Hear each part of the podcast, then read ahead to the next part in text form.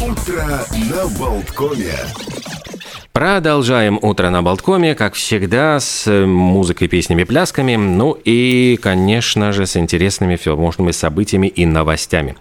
Листая календарь, кстати, вот мы сегодня слушали Пола Маккартни, а между тем ведь э, в 1974 году группа Пола Маккартни Wings, которую он собрал после Битлз, и взял туда свою жену, которая вообще не, имел, не умела играть на музыкальных инструментах, обучил ее, и вот она стала полноправным участником группы, все крутили пальцем у виска, но тем не менее, а группа эта э, Э, стала безумно популярной Wings и даже сумела возглавить британский чарт альбомов с пластинкой, которая называлась Band on the Run, ну, группа в бегах.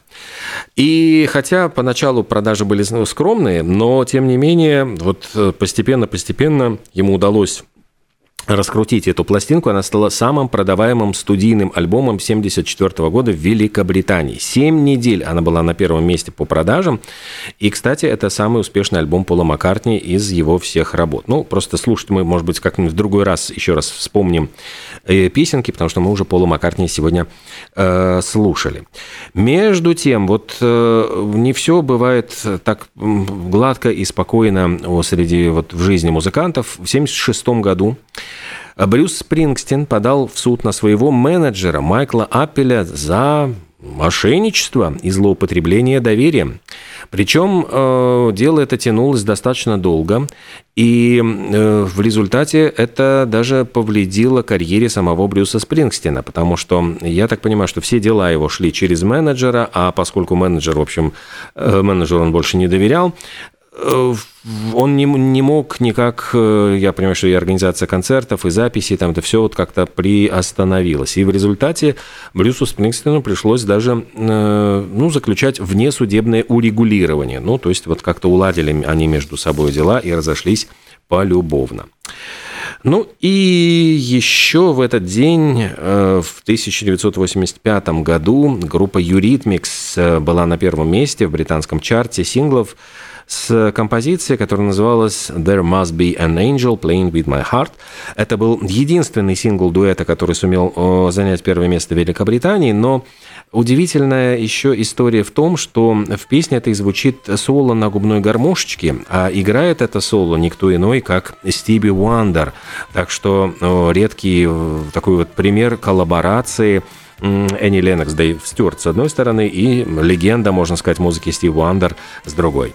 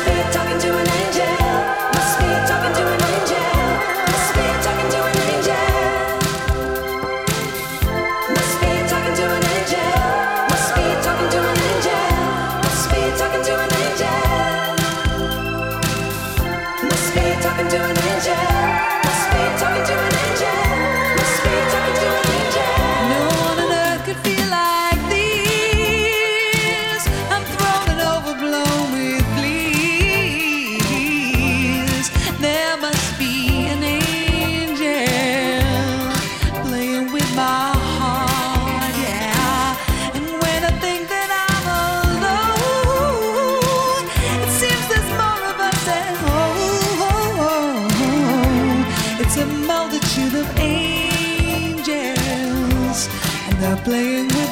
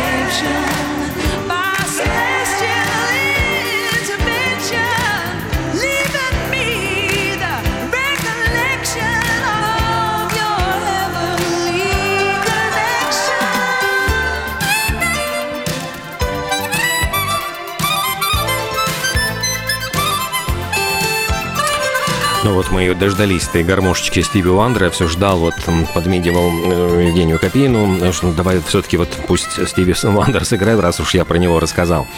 Эм, да, вот Стиви Уандер, кстати, помогает периодически своим коллегам записывать пластинки, альбомы, там, Роду Стюарту, например, он помог, тоже там сыграл соло на э, вот этой гармошечке. С Андреа Бачели он так вообще, по-моему, там дуэтом спел. В общем, достаточно часто бывает такое вот сотрудничество. Ну, а между тем, вот, очень печальная, действительно грустная новость перешла о смерти Шинейду Коннор.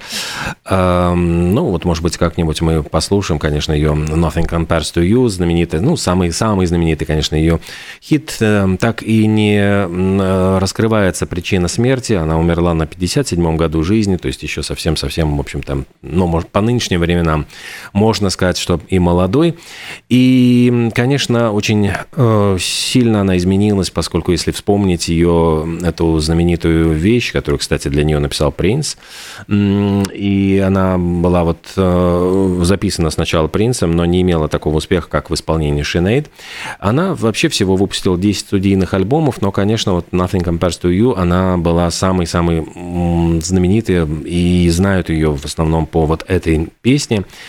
Э, такая достаточно грустная, тяжелая у нее была жизнь, поскольку мне кажется, что у нее там и вот она страдала от биполярного расстройства, и у нее были всевозможные психические отклонения, она никак не могла построить, обустроить свою личную жизнь, были у нее всякие проблемы. И вот, к сожалению, сейчас ушла она из жизни, но вот присоединилась к тем музыкантам, которые, наверное, на, где-то на небесах сейчас устраивают просто какой-то большой джем-сейшн. Ну, а между тем, э, вот ушел из жизни, да, и Майкл Джексон, в свое время это была огромная потеря для музыки, и После его ухода э, очень многие ведь наживались как раз-таки на том, что распускали всевозможные сплетни о его жизни.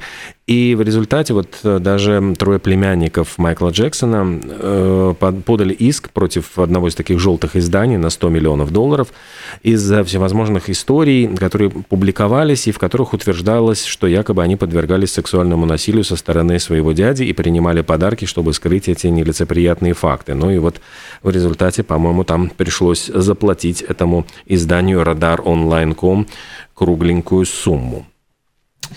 Ну, а еще э, пришли новости, вот мы все ругаем искусственный интеллект и вообще побаиваемся немножечко его, э, что и в Египте Министерство туризма и древности Египта запускает первую в мире лабораторию, которая будет использовать как раз такие методы искусственного интеллекта для реставрации древних мумий.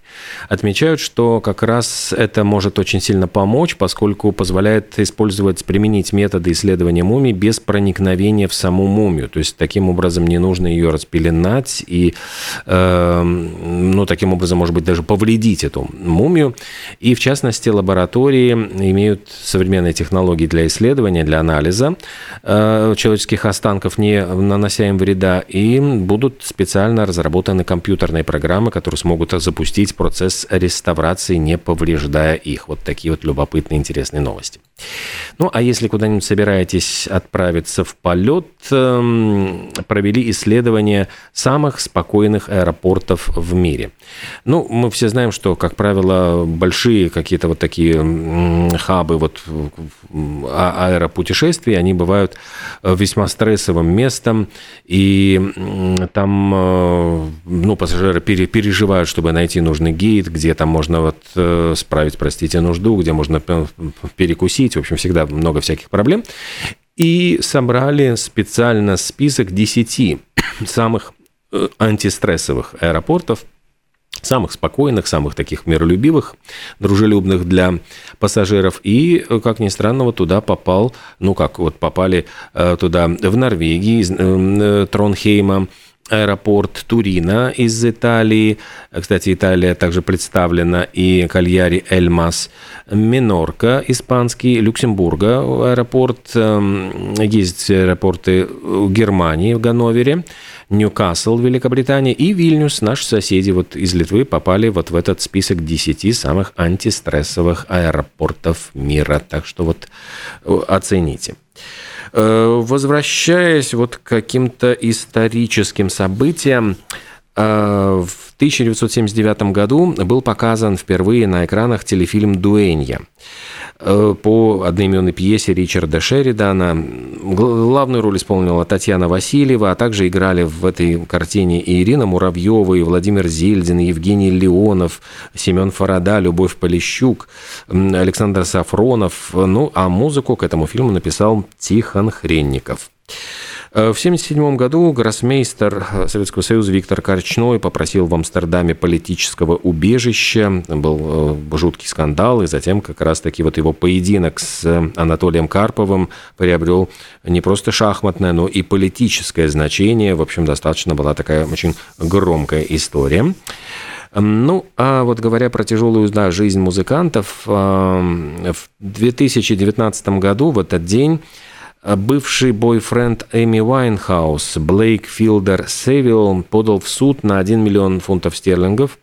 Потребовал он этот миллион заплатить ему из э, состояния вот этой несчастной вот э, певицы, он заявил якобы, что у него есть права на эти деньги, потому что он был последний, значит, 6 лет с Эми Уайнхаус, именно в то время, когда она выпустила свои самые продаваемые пластинки. Но семья Эми Уайнхаус заявила, что нет, дорогой вот этот бойфренд, большую часть времени ты провел браков вообще в тюряге и не принес Эми, Эмичке Уайнхаус ничего, кроме боли, так что не дадим мы тебе ни одного пенни. Ну и давайте вспомним Эми Уайнхаус.